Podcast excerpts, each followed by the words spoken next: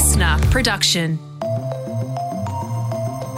Hello, welcome to the briefing. It is Friday, the 13th of August. I'm Tom Tilley, joined by Jan Fran. And Jan, I guess for anyone in lockdown, it's well done on getting to the end of another Groundhog Week. And anyone with their freedoms, go out and rip it up this weekend. Oh, mate, if you're in WA, go to a restaurant, go to the beach, don't think about COVID, enjoy your life. Um, for the rest of us, particularly those uh, in Sydney and in Melbourne, on today's show, we're going to talk about how to get through lockdown. You know, the ones that are happening and the ones that could happen again. Go easy on yourself. This is hard nobody knows the circumstances of anyone's lives and what's going on for them. So we just have to be also a little bit compassionate with others. Yeah, some good advice there. There'll be more of it in the briefing as we take your questions about surviving lockdown. A lot of it's really about expectations, which is hard in this situation because they're changing so often. Uh, first, here are the big stories of today. Well, Canberra has gone into lockdown for the first time in more than a year. This is after recording four new cases of COVID. This is the most serious public health risk that we have faced in the Territory this year, uh, and really since the beginning of the pandemic. That's the ACT Chief Minister Andrew Barr announcing a one week lockdown yesterday sounded like he was facing a wave of Ebola or something there, the way he was talking about it. We are talking about four cases after a man in his 20s tested positive. He's been infectious in the community since Sunday, and three more cases um, came up after they made that announcement. They were close contacts of the man. Not really a surprise that with someone who is a young man who's very infectious and spends lots of time with certain people, that's why we do contact tracing. That was the ACT Chief Health Officer, Kerryn Coleman, um, speaking to the ABC there. I know that you said the ACT Chief Minister sounded like he was announcing you know, cases of Ebola. I just don't think Canberra is used to this. You know, they've previously been 105 days yeah. COVID free. And that was a diplomat who got it in hotel quarantine. But it's been over a year mm. since the last locally acquired case. So, you know, they are on high alert, even in the most minuscule of case numbers. Hey, so I remember earlier in the pandemic, you were saying your dreaded scenario is that if you got COVID, the places you'd visited had would come out in public. So this twenty-year-old uh, guy, he was in a nightclub until about four or five a.m., and then he was at a Pentecostal church by about ten a.m. the next morning. With lots of people, probably singing, For I imagine. sins. Yeah. Tougher restrictions and more troops for Sydney. The New South Wales government will ask the Commonwealth for 500 extra troops on top of the 300 they already have to help enforce lockdown rules. Yeah, and Police Commissioner Mick Fuller will recommend ways to strengthen public health orders. Now, all of this comes as a number of Sydney LGAs under the toughest restrictions in the state grew to 12 with three more areas around the inner parts of the city of Sydney joining the west and southwest. So that's getting closer to where you are in the inner west. Are you one of those new LGAs? No, but it's creeping towards this direction. I heard it described as a storm the other day, which I thought was interesting because you can kind of visualize it just moving across the city, which is what it appears to be doing slowly. So residents in those uh, 12 LGAs now um, have to wear a mask when they leave the house and can't travel uh, more than five kilometres for exercise or essential shopping. Uh, the rest of the city is 10 Ks. They also have tighter restrictions on what sort of work they can leave the home to do and mandatory testing for those people who are going to work. Yeah, it's been interesting in New South Wales just seeing the creep um, of LGAs having to go into this hard lockdown. The state reported 345 new cases yesterday.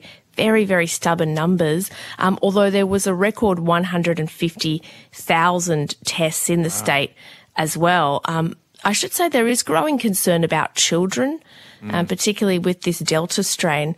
Um, I was reading some pretty interesting statistics that in the past two weeks, children and teenagers, so those under 19, made up more than a third of coronavirus cases.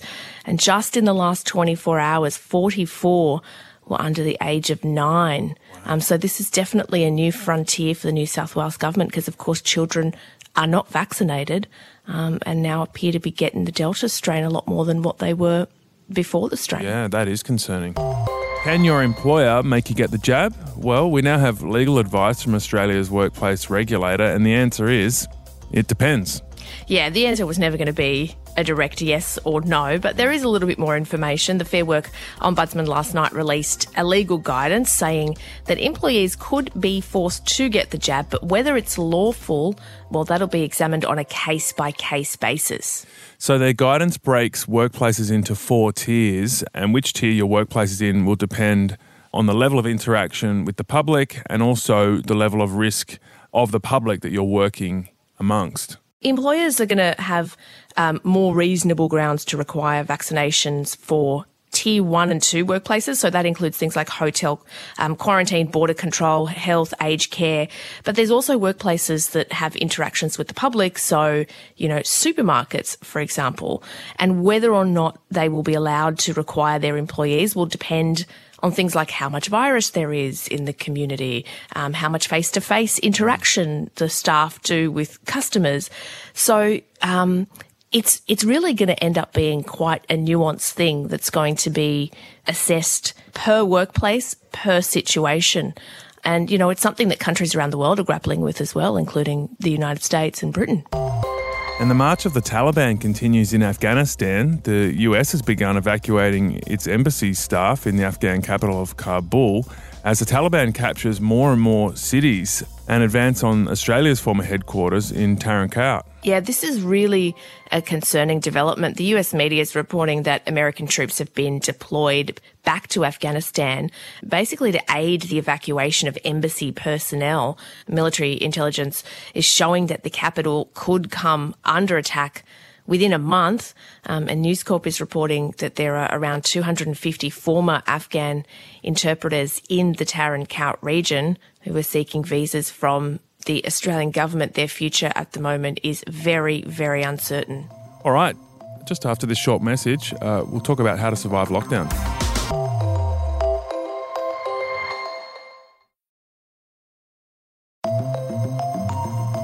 All right, Jan, let's go there. Lockdown. How are you feeling? Let's do it. How am I feeling? I am feeling a lot better than what I was feeling a week ago. I think I hit a wall a week ago. Um, just feeling really claustrophobic, missing my parents, hadn't seen my parents in ages, and then just having this rising anxiety about not knowing when it was going to end. And I sort of just felt like I had to turn it around. Otherwise, I was going to just stare into the abyss and feel horrible for ages. So, at that point last week where you were really feeling it, what was going on at that exact time? Like, how were you expressing that? Oh, I think I was just feeling like pretty sad, random outbursts, crying at weird intervals. Mm. Maybe there was some wine involved at some point. That's probably what happened. and just feeling in a low mood. That's how it kind of manifested. And what sort of made you feel? You're saying you're feeling a bit better now. What changed? I've been exercising like a demon these last seven days. I've been doing motivation, drinking water, you know, all of those hacks that you kind of like see on Instagram that's like how to improve your day. Mm. I've kind of just been implementing them a little bit more and also just adjusting my expectations, mm. you know, but I reckon so many people are also in a similar boat to me. Like we've got both our major cities in lockdown right now. Sydney's heading into its eighth week. Melbourne is in its sixth lockdown. You know, even Queensland and South Australia have both had lockdowns in the past few weeks. So it's been a big thing for Australia. Oh, absolutely massive.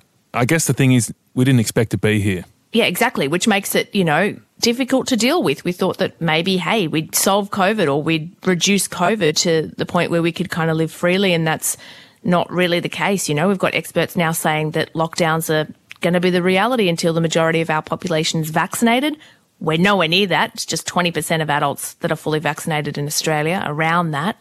So if this is the reality, you know, how do mm. we get through these lockdowns? Yeah, so our expectations have been absolutely blown out of the water given we thought we were doing really well and then day by day you get these case numbers particularly in Sydney and then also the the smaller but very impactful numbers in Victoria just pushing those goalposts to a distance that feels kind of out of reach at the moment. So yeah, we're going to get deep on this surviving and living in lockdown in this briefing.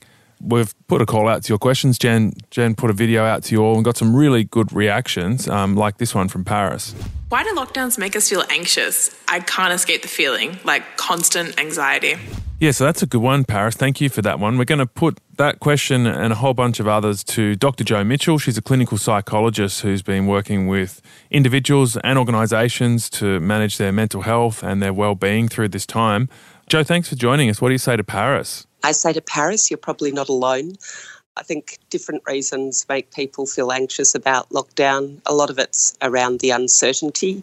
And for some people, I think it's the feeling of being trapped and being told what to do. So, yes, it's probably normal to be feeling anxious. And I guess what we have to learn to do is sit with it and work out what's causing our particular anxiety. Because I sort of feel a little bit like Paris myself. I've just got this, I call it a dull roar of anxiety.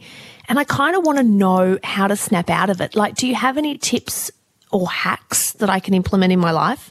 The biggest thing is to breathe because usually anxiety is physiological response. Mm. So breathing, which sounds really simple, but taking care of your own body and listening to what it needs.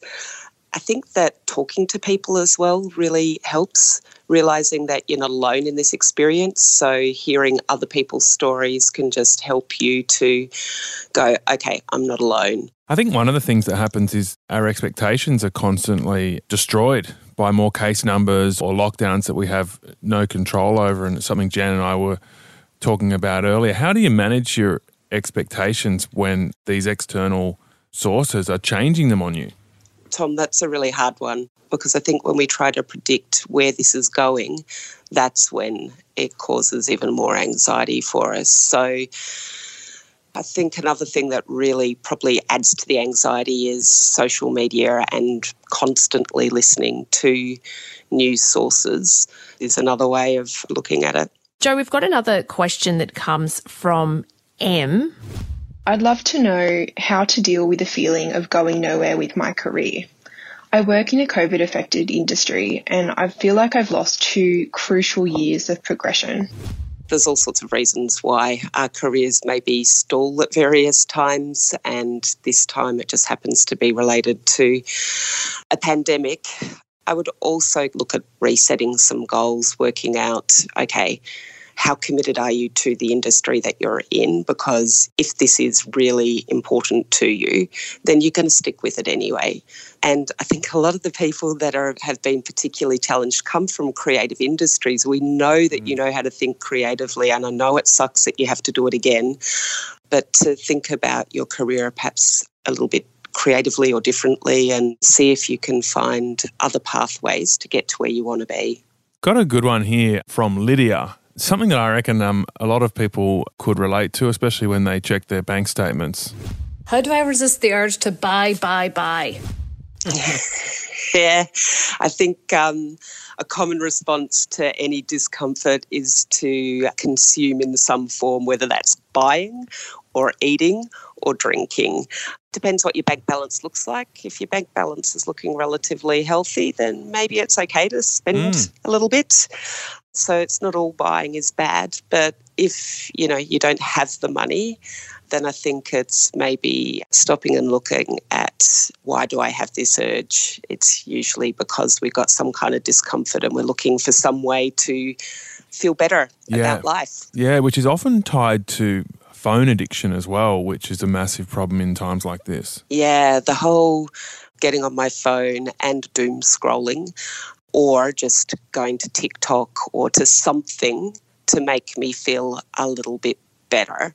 Like all things in life, you know, nothing's completely terrible to do or bad to do. It's just about how much we do it and trying to get a little bit of balance. So, should people just go for a walk the next time they want to hop onto a website and buy something that they know they don't need? Like, what is the practical thing that can be done here? I'm so pragmatic. So, I'm like, if I get into that situation, I just want to know that there's something else that I can do in that moment. Treadmill. if you've got a treadmill at home, get on the treadmill. Absolutely.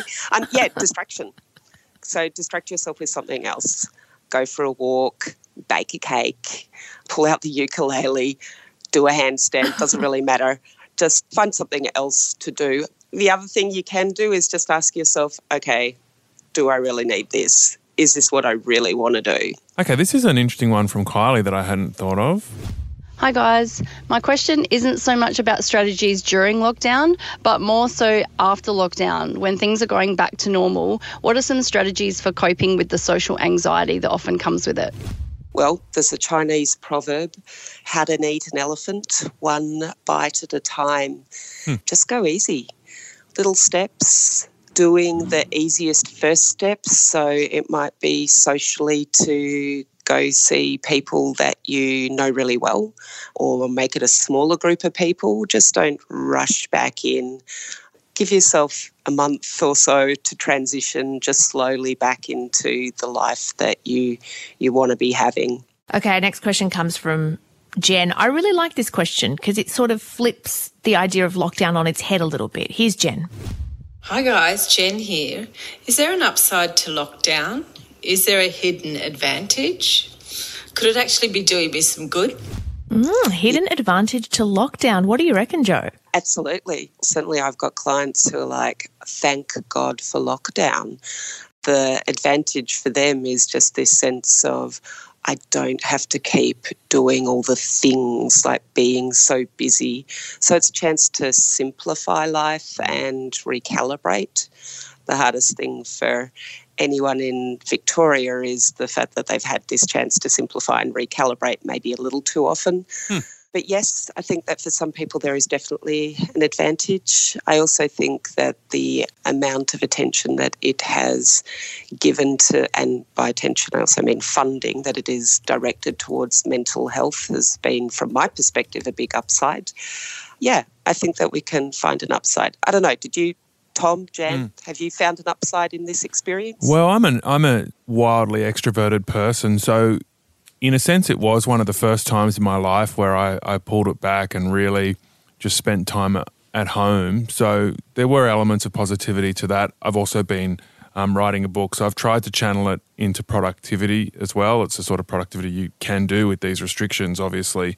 But that's also sometimes flipped back on me where if I'm not achieving that productivity and sort of making the most of it, I'm a little bit tough on myself. Jan, what about you? Any upside? I mean, I initially had the feeling of like, oh, great, I don't have FOMO anymore because I don't have to do anything. So I can kind of take my foot off the pedal. It ebbs and flows for me. I've definitely felt like twinges of positivity about being inside, but for the most part, I'm really looking forward to getting out of lockdown. I can't Yeah. tell you. You're ready to bust loose. I think that productivity idea is a really interesting one as mm. well. We're very, very mm. addicted to this kind of busy, productive as a way of reflecting our self worth. And it's forced a lot of people to kind of look at themselves and go, oh, radio. Is that all that I am, the things that I produce? Mm. And that can be fairly confronting, which is another reason why I think that we have seen such an increase in people seeking mental health support. Like wait lists are just crazy all round Australia, not mm. just in Victoria. Even if they don't have a mental illness per se, but just a what is this? Why do I have this insatiable drive to produce, be busy, and do I need to do anything about it? Go easy on yourself. This is hard. Nobody knows the circumstances of anyone's lives and what's going on for them. So we just have to be also a little bit compassionate with others. Well, that was Dr. Jo Mitchell. What'd you make of that, Jan? Well, I think the resounding thing that I took away from that is just to take it easy on yourself. Mm. You know, doesn't matter where you are in Australia, doesn't matter which lockdown you're in. It's hard, it sucks, and don't feel bad for feeling bad. Yeah, even if that involves a fair bit of um, online shopping. Yeah, I mean, maybe don't max out the credit card, but don't feel bad for buying the one thing you want to buy, you know? All right, that's it for your weekday briefing. Uh, the weekend briefing will be here with Jamila Rizvi. Look out for this in your feed. Jamila, who have you got? Thanks, Tom. This weekend, we have a really important episode. I am in conversation with Amani Haydar, who is an advocate, author, and artist. Amani lost her mother in 2015 to a brutal act of violence that was perpetrated by her father.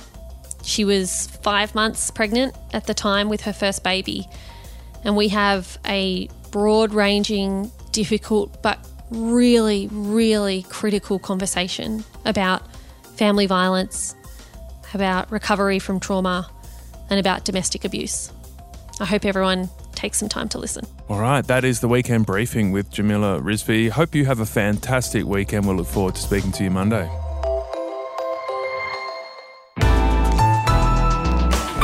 Listener.